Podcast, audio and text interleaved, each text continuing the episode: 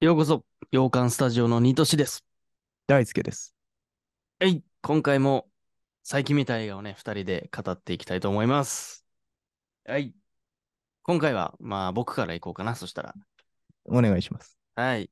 えー、今週、先週とかはですね、まあ、何本か見てはいるんですが、まあ、まずはこれかな、やっぱり。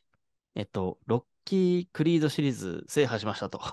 おめでとうございます。あ れ、前回はロッキー4、3までいった4までって言ってた気がする。までいってた。じゃあ、うん5、6、クリード1、2。。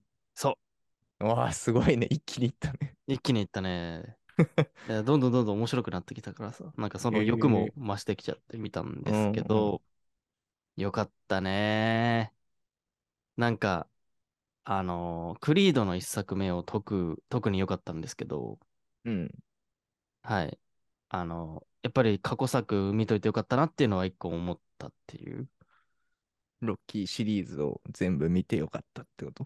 そうですねう。ん。うん、まあ、たし、確かに見なくても全然理解できるように作られてるからいいんだけど、やっぱ見てる方がね、ファンサービス系は多かったかなっていう。あ、そうなんだ。どういうところがあった僕なんかねクリード系しか見てないんで、うん、しまあ知、りたいわ。そもそもの、あのーなんだろう、設定もそうだし、うん。こういう物語のね、とか、なんか構図的なところもそうだし、うん。シナリオ、物語の展開とかもそうだし、音楽もそうだし、全部がこう、リスペクトされてる過去のやつ。うん。うん。ああ、なんか過去のやつを彷彿とされてる、こう、演出がもうめちゃくちゃいっぱいあって、あ、ここ、あれじゃんとか、ほこの会話ってとか、う。うん。あ、この鍛え方ってとか、細かいところでえー、鍛え方ね。 言ってた。あ例えば、 そうそうそう、鶏を追いかけるシーンとかあるんだけど、なんか鶏を追いかけろみたいな。それって一番最初にロッキーが教わったこととかさ、そういうのも、なんか見てると、わー、はいはいはいっていう。あー。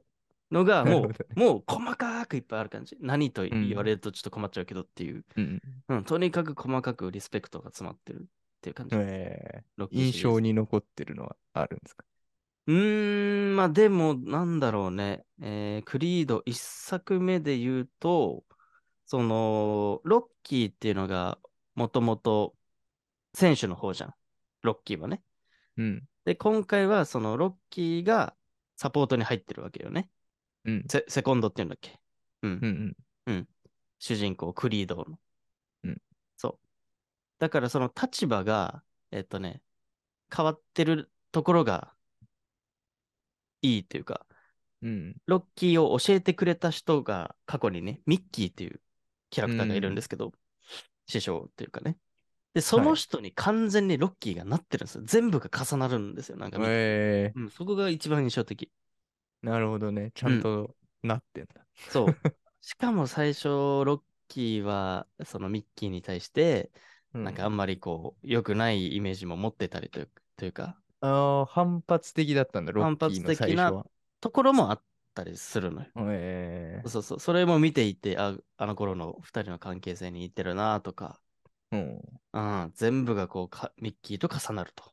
あーそうなんだね。うんうんうん。っていうのが、一番こう印象的でしたね、ロッキーを見る。うんだから、なんかロッキーシリーズって本当にロッキーの人生をずっと描いてる感じで、うんファイファイナルとかでも、までもずっとそうで、だからうん僕はまんまこのクリード一作目は、もうロッキーセブンだったっていうイメージ。うーん。うん。あ、確かに、なんかロッキーの人生を普通に考えていくと、確かに引退した後、まあ、次はそっち側に行くよなっていう、ごく自然な流れになってるイメージですね。えー、そロッキー6はう。さ、キックス。うん。引退して終わるえーっとね、いろいろ見すぎて、一気見しすぎて、あれなんだけ ど、確かそうだったと。えっとの。ね、うんロッキー、そのロッキーザファイナルっていうのが6作目になるんだけど、うんうん。それ始まる時点でもう確かに引退してたと思うんだよね。もう引退のとこからなんだ、ファイナルは。そうそうそうそう。ええー。じゃあ5でもうしてるみたいなぐらいなんだ確かそんな感じだった気がする。ええで、そう、6、まあ、つそもそもね、この6作目ってかなり空いちゃって制作されてるから、これが2007年で、うん、ロッキーー。 5がもっと、おもう15年ぐらい前ね、そっから、うん確か。だからそもそもロッキー5で終わってたんだけど、シリーズは。うんなんか最近のなんか流行りで、昔の映画はいはを、そうそう、フもうァ一イナルやっちゃおうみ回たやっちゃおういな。そうそうそうそう。だから後付け感もちょっとあるんだけど、ああ、そうそうそうそう、ロッキーズファイナルはもうもともと引退してたけど、ひょんなことからもう一回試合をするっていうお話なの。じいちゃんが。 じいちゃんじいちゃんまでいかないか。おおっさんがね、そうそうそう。えで、っていうお話。うんうん、で、その頃ね、もう子供も大きくなってるし、みたいな感じ。えうん。で、あそうなクんリじゃクリードですよね。そうそう。につながると。ファイナルからクリードの時系列はそんな空いてない設定なのそのえ映画自体。ー、いや、どうだろうね。空いてるっちゃ空いてると思うー。う。うんん。なんか飛んでるとこはあるから、確かに。あ、そうなんだ。うんうなるほんど。うん。だね。うん。っていうのが熱かったと。うんあとは、やっぱりそのクリードだよね。クリードってタイトルはもいやっぱいいなっていうのが。ね、うんマイケル・ B ・ジョーダン演じるアドニス・ジョンソン。うん。アドニス・クリードがね、主人公になるけど、それが、なんか1作目、2作目の、まあ、一番のライバルのうん。うん息子っていうね、まあ、それは公式でもずっと言われてるけど、アポロ。アポロと。うん。アポロ好きにはたまらんみたいなう感じん。だね。うんアポロは1、2に出てくるだけなの。えっとね、これもう言ってしまうとですねう、んちょっと、まあまあ、ももし見てない方、もうここで一回止めて、 ロキを見てほしいんですけど、えっとね、そうなんですよね。うんえー、まあ、3でも出るか。はいはい。うん。でもメインは1、2だけなんだ。 1、2が、あの、ロッキーの敵なの。うん、うん、そうだよね。ライバルだもんね、アポロは。で、ロッキーシリーズって毎回毎回、もう明確に敵が一人しかいないの。その映画、 一作に対して。うん。最終的にこいつと戦うっていうストーリーをずっとやって、はい何人も戦うってことがないのよ。うん。で、そうそのアポロってのが、1、2の敵がアポロ。うん。で、3作目、そうだね。敵が違うの、変わってんの。えー、もうアポロしかなんか印象にないわ。うんうんう ん、そうだよ有ね。名なね、宿敵だもんね。アポそロうだよね。うん。で、3作目の敵が変わって、逆にアポロとはもう親友の仲みたいになって、もう良きああ、もうライバ仲ルいいんだね。そう、だから、こう、アドバイスとかも入ったりしてとか、ああ、そういうことなんそういうお話なんですよね、確かだ。に。あうんうんうんっていううん感じだね。よかったよ、非常に。これちょっと語り出すとあれだからまたね、クリード最新作を見たらまた喋っていきたいなと思うけど、クリード2もロッキー4を見てないと分かんない流れとかも結構あったりして、ーえ敵がね、またそのロッキー4で戦ってた時の敵の息子が、息子同士、息子同士ーではないけあどさ、そうだっけそうなんです、ーあれも。うんロクリード2作目覚えてないんだよな、う全然。ん。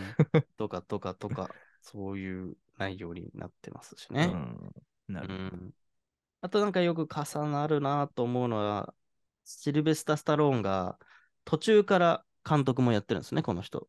ロッキーう時代って。ーん。で、なんか今回、マイケル・ B ・ジョーダン3作目にして監督もやるわけだから、おーえなんか熱いなっていうの。そーそこも似て るんだ。 似てるというかね。うん、ただ一個ね、ちょっと不安要素というか、新作の。あれね、スタローン出てこないらしいんですよ。ついにえ。初めて。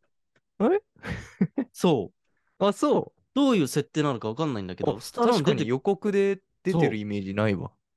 そうなんですよ。な、どういうあれなのかなと思 って。でも完全に引退した。うん過去一番の興行成績らしいから、む本国で。めちゃあくちゃいもういあ。れもう始まった向こうではやってると思う。クリードあ。そう。そうえめっちゃヒットしてるらしいんですよ。たうだ、んスタローンいないなと思って、ロッキーいないなと思って。ー、えー、あ、そうか。き気づいてなかった、そこ。はそう、気になるんですよね。どういうお話になるのかっていあ、はあ。う。うん。まあ、ほんと、総じてね、めちゃくちゃ熱い映画だったし、かなり、なんていうかね、その物語もしっかりしてるし、やっぱファンは多い理由はわかるしっていう感じですね。うロッん。ロッキー・クリード。めちゃくちゃ見てよかったなっていう。なるほど。いいね。感じですね。はい。えまあ、制覇したと。 制覇したっていうのいや、おめでとうございます。すうんごい今週ねの。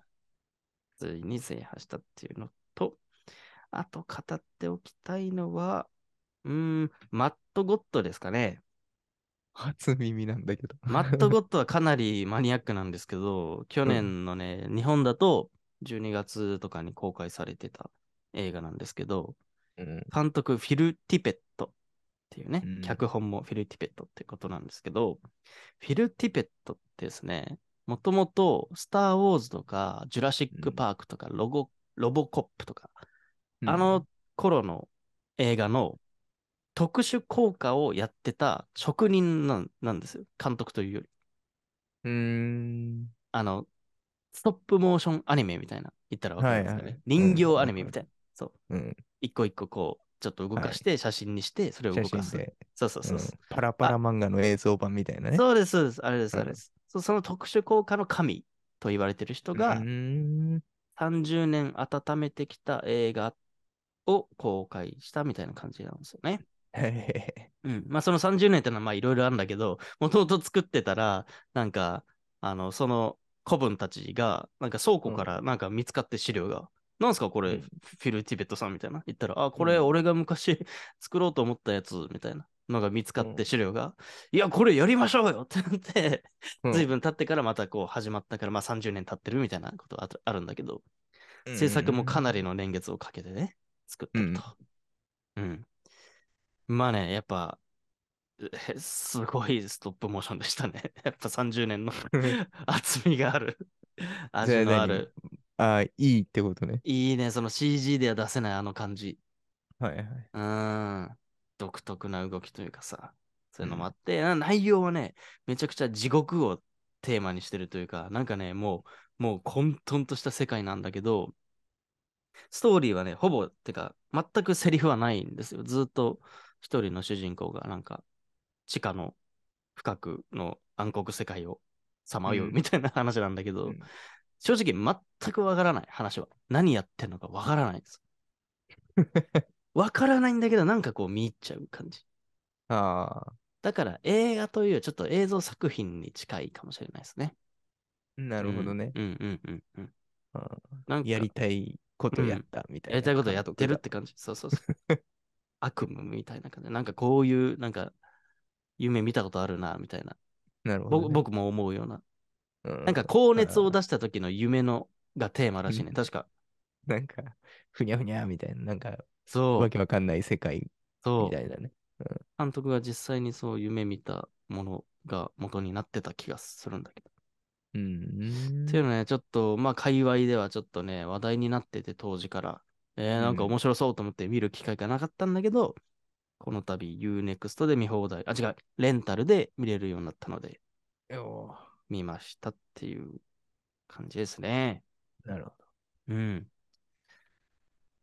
そうですね、そんな感じかな。なんか、キューブリック作品とかが好きな人は結構好きかもしれないな。なんかこああ、そうなんだ。そっち系もあるんだね。うん、やっぱちょっとバグってるな、脳みそみたいな感じ のぶ。ぶっ飛べる映画ですね、こちらは。ああ、なるほどな。はい。いや、見てますな。うん、僕はやっぱ好きでした。映像作品系が好きなんでね。うん。はい。ただちょっと視聴難易度はかなり高い。まあ好きな人は好き、嫌いな人は大嫌いみたいな。そんな映画 です。 まあ明らかに分かれる。うん、分かうれる。ん。うん。なるほど。はい、感じです。あと最後はですね、純新作って言ったらいいんでしょうかね。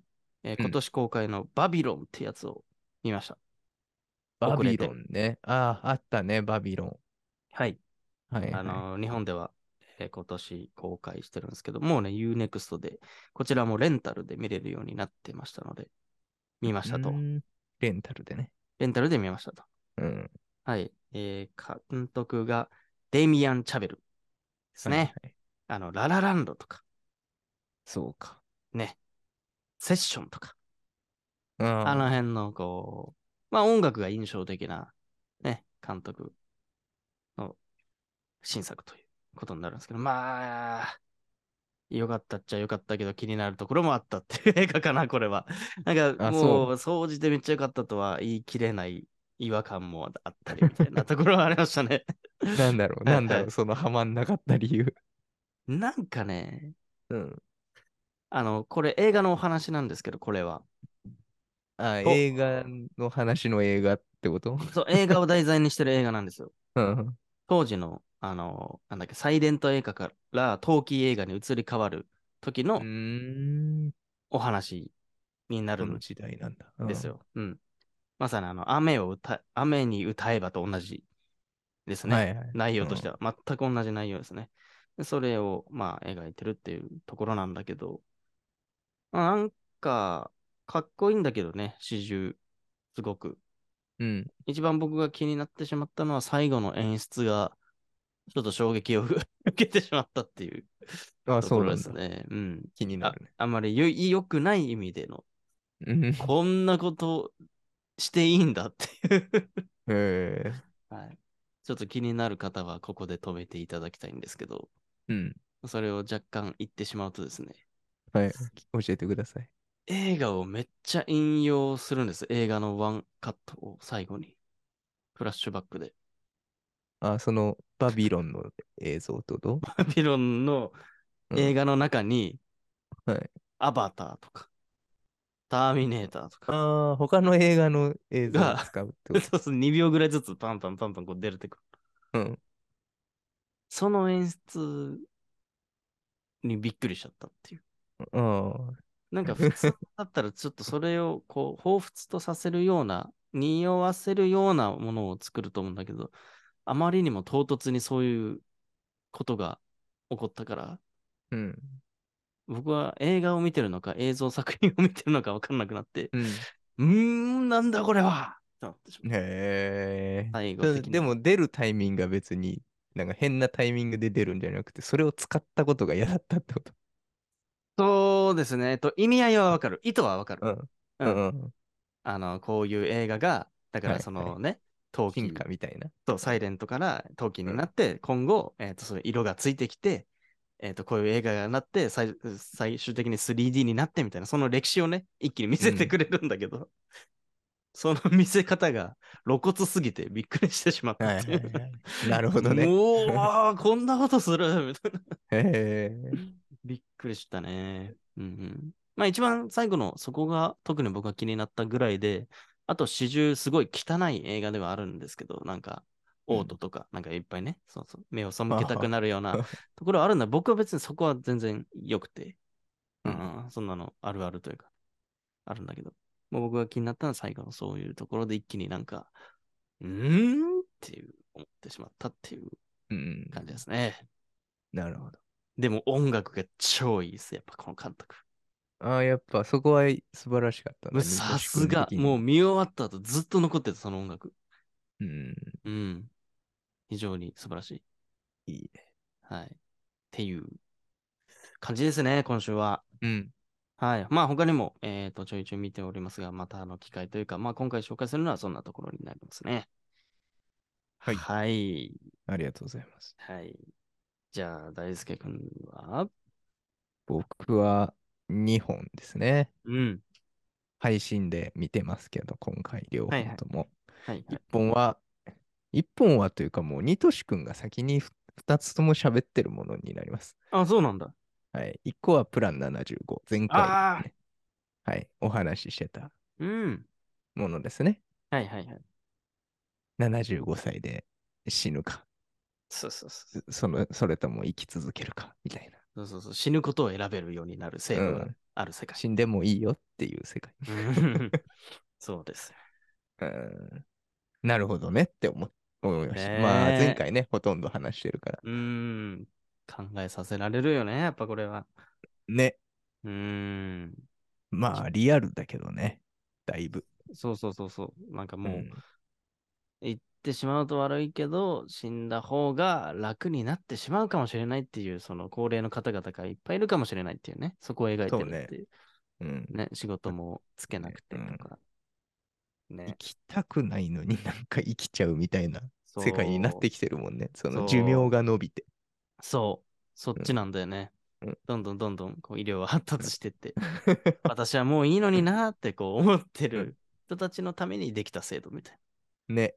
そうだね。うわ昔だったらね、75歳なんかやばいと、な。もううん、そうだよ高ね長寿だったけど、今じゃうん普通だし、みたいそう。だからこっからまた25年生きるのか、みたいな ね。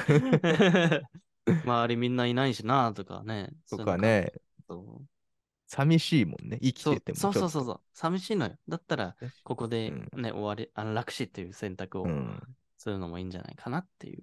ね、体もまあ、すごい元気ってわけじゃないだろうしね、若い時に比べて。そうだね、確うかん。に。うん。見たか。結構重い映画ですけどね、これは。重 いね。重いね。めちゃくちゃ重いです。あとは、うん。まあ、企業が請け負ってるじゃん。そのなんか、うん。受付とか、そのうんケアみたいな、うん。高齢者の、この映画の中で。うん。その仕事嫌だと思った。ああ、やだね。やだね。あの仕事すごい嫌だよね。その、死にますかって受付して さ。そう、そわかりわかりましたみたいな感じでね受け付けてさ。で、受け付けた後もなんかケア係みたいな人う。いたね。だったうじゃんん。それ一番嫌じゃない、一番嫌だよな。んか、なんかあったら言ってくださいみたいな。気が変わったらいつでも言ってくださいみたいな。ね。うんリプオペレーターみたいな人もいれば、ねね、とかいろいろ職があるわけだけど、きついよね、あれ は。ねあれはちょっと嫌な仕事だうーん、な感じだね。思いました。確かうんに。うんうんはい非ま常あに一本は、一本はそれですね。はい。ちょっと、この作品でさ、ちょっとだけ、ちょっとだけそれちゃうんだけど、なんか、最近新聞記事になってて、日本でね、僕全然知らなかったんだけど、あの、ヌーベルバーグのゴダール監督って、結構そのフランスの映画監督、うんもううん超昔からいる有名な方、この、人も安楽死を選んでたんですね。9月に。えー、去年の。あ俺全最然、近ってことあ、えーもう1年ぐらい前になっちゃうけど、2022年の9月に亡くなってたんだけど、うん安楽死だったんだと思って、もう全くこの話へとー通じてさ、プラん75と、うんそう、それがなんか、なんか今更こう、日本のね、えっと、新聞記事にこうなってて、それをちょっと拝見したんですけど、うんああ、ゴダールもそういう選択してたんだ、みたいな。うん。ちょっとびっくりしましあそうなんただ。。うん。ええー。なんまあかでもいい。ね、ヨヨーロッパ、欧米とかではあるもんね、そういうあ、そうそうそ制うそう度そがう。。制度がそもそもあるし、認められていったりとかっていうね、うん。あるけど、そっちの選択したんだっていう、うん。非常にこれも考えさせられましたね。うんタイムリーだ本ったんで、ちょっと紹介しましたけど。当だ確かうに。んタイムリーだね。うん、ちょっとびっくりした。 この映画を見た後ですぐにこう、ね、上がってたからさ。新聞自体は最近の新聞なんだけど。ああ、最近分かったのか。まあ、いわや、かそういうわけではない。全然当時から分かってたんだけど、うん僕僕が知らなかっただけっていう。なるほそどうそうなるほどそうそうそう。へいうえね、考えさせられますねっていう感じですね。そうか。失礼しました。まあちょっとねね、それちゃいましたけど。はいい。やいやいや、はい。ねまあいろんな選択肢がありうますから。ーん。っていうね。なるほど。はいはい。まあ1本目プラン75で、2本目はね、うん。ノープ。出た これもね。以前、ニトシ君が話してますんで、うん。かぶりますけど。えっ、と、前回の回ぐらいで僕はゲットアウトを見ましたと、ジョーダン・ピールの。そうだ。うん。で、す次ノープだね、みたいな話してて、そうかそうか。ちょうどなんかうん配信始まってうーんあ、そうなんだ。へえうんたので見たって感じだね。おお早いな。ドープ。ね。うん。まあ、ゲットアウトの方が面白かったか な。ああ、ほ んと。まあではも、いそうかも。わかりやすさ的には圧倒的そうだろうな。そうだね。なんか、ノープは、うん。なんていうの、リアリティで言うとちょっとないなっていう。あ、そうかもね。うん、うなんていうの未確認生命体みたいな話。もう、 もう SF ですから、これは完全に。うんゲットアウトはもうリアルななんかうんうんう人ん種売買みたいな話だったから。確かに確か に。そうだね。うん。うん。ので、えーまあ、ゲットアウトのが面白いけど、まあ、ノープはノープで、まあ、うん面白いのかなっていううんうん。感じかな。なんか、あれみたいだね。ジェレミー・レナーの、 前言ったっけメッセージみたいな。 メッセージみたいな。そうそうそうそう。概念的なね。そうそううん話で。うんめ。めっちゃ似てると思う、確かうん。だったかな。 に。うん。これね、多分そう思えた理由の一つとしてね、なんか、ちょっとね、会話で言われてたのが、ノープは映画館で見ないと意味ないとか言われてたのよ。へえ、そうなんだ。 そう。で、しかも、それグランドシネマサンシャインじゃないと意味ないみたいな。なんあー、それい言い過ぎ た。えっと、あれ、あれを見れる。IMAX のフルサイズで見ないと意味ないという意味で、ね、で、へえ、そあう、そうえなっとんだ。関東圏なら、そう、池袋の、そこじゃないとっていう。うーんこれが僕はもう感動したんですよ。そこで見たんだけど、うんあの、もうほぼ正方形になる。1.43対1のうん画面にこうなる瞬間があるんですけど、何何回か。あ、その、それだとそう、この映画、えー基本的うにんそのシネスコとか16対9の横長の映像が、まあほぼそうなんだけど、その生命体が現れる初めての時に初めてグワッてこう上下の映像が増えるわけ、ブワーって広がる。えー、そういう風になってんだ。超怖いな、それ。あ確かに怖いわ、それ。そう、理にかなったその引き込まれちゃう。使い分けがもう、もうほんと吸い込まれてっあていうのは言われてた。あ。ああ、なるほど。じゃあ、そうかもね。うん僕見てて分かんなかった、それ。なかった多も分ん。ね、テレビで見ちゃうと出ないんだよ、それが。ね。そうないのフかルもフルサイズにならないから、残念だよね、そこの体験ができないっていうのあは、ー今。なるほど、なるほど。それはそうそうかもね。そう。そのあー壮大さが、なんかよ評価されてた感じですね、ノープ。確かに。壮大だったね。うんなるほど。うん、うん、うん、うん、うん。いいね、ノープ。なノープ見ましたね。まあ、スティーブン・ユアンが出てて僕は嬉しい。 あ、そうだね。アジア人の。うん、うん、うん、うんうん。出てんのよ。馬のね、なんかやりとりをしてた。そうそうそはいははいい。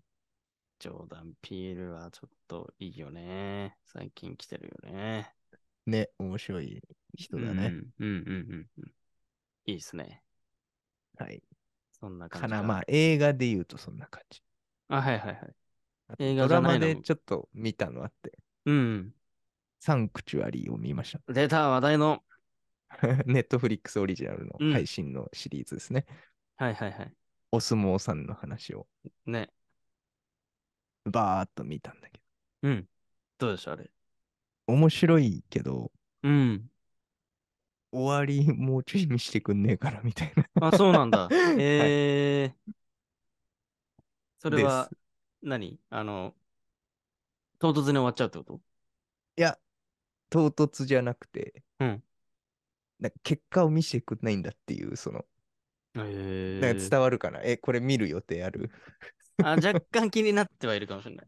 あ、み見て、見た方がいい、面白いから見てうんいいと思なるほどね。う。うん。けそど、ういうなんかその、そうだね。あ、うんそこをうん、明らかにしないんだな、みたいえー、な。うん。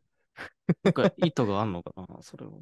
ね、まあ続くのかもしんないけど、まあでもいい、このシーズン1の見どころうっんてそこがどうなるかじゃねえんだ、みたいな。 ああ、なるほどう。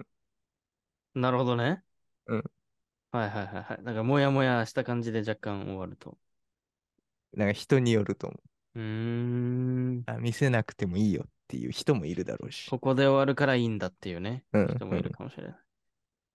えー、確かになんか最後の話が30分なんだね。ああ、そうだったんだ。うん。他は1時間とか50分とかあるけど、エうん、ピソー長ドかった、長かっうん、8話があ短いね、極端に。なんかそういうのもあるの たかおう。だとし、だとしたらやってほしかったな。ねえ。お、ちょっと気になってはいますよ。うん、結構面い。白いね。うなんかん。ヤンキー相撲みたいね、そうそうそうそうそな、うん、ところはあるけど。う。うんうんうんうん。いいですね。うん。おーちょっと見たいな、やっぱり。はい。まあ話題作なんで、うん。ちょっと名前出しましたってはいは感いじですはい。いいですね。まあたまにはね、ドラマもいいよね。やっぱうりん、テンポ良くて見やすいし。そうね。ううん。OK です。じゃあ、一旦今日というか今週はこんなところになりますかね。うんまた、えー引き続きね、えー最近見た映画っていう、もう何の、なんていうか、テーマ、企画性もない、ただ見た映画をね、二人で喋るっていうシリーズ。 なんか、人の感想、映画の感想を盗み聞きしてるような感じで楽しんでいただければって感じだよね。 これはもう、特にこう、そうね話すテーマも決めてないからね、毎回。決めてない何です。何見た最近みたいなね。うん。これをちょっと楽しんでいただければっていう感じですね。はい。ではまた次回の放送でお会いしましょう。じゃあねバイバイ。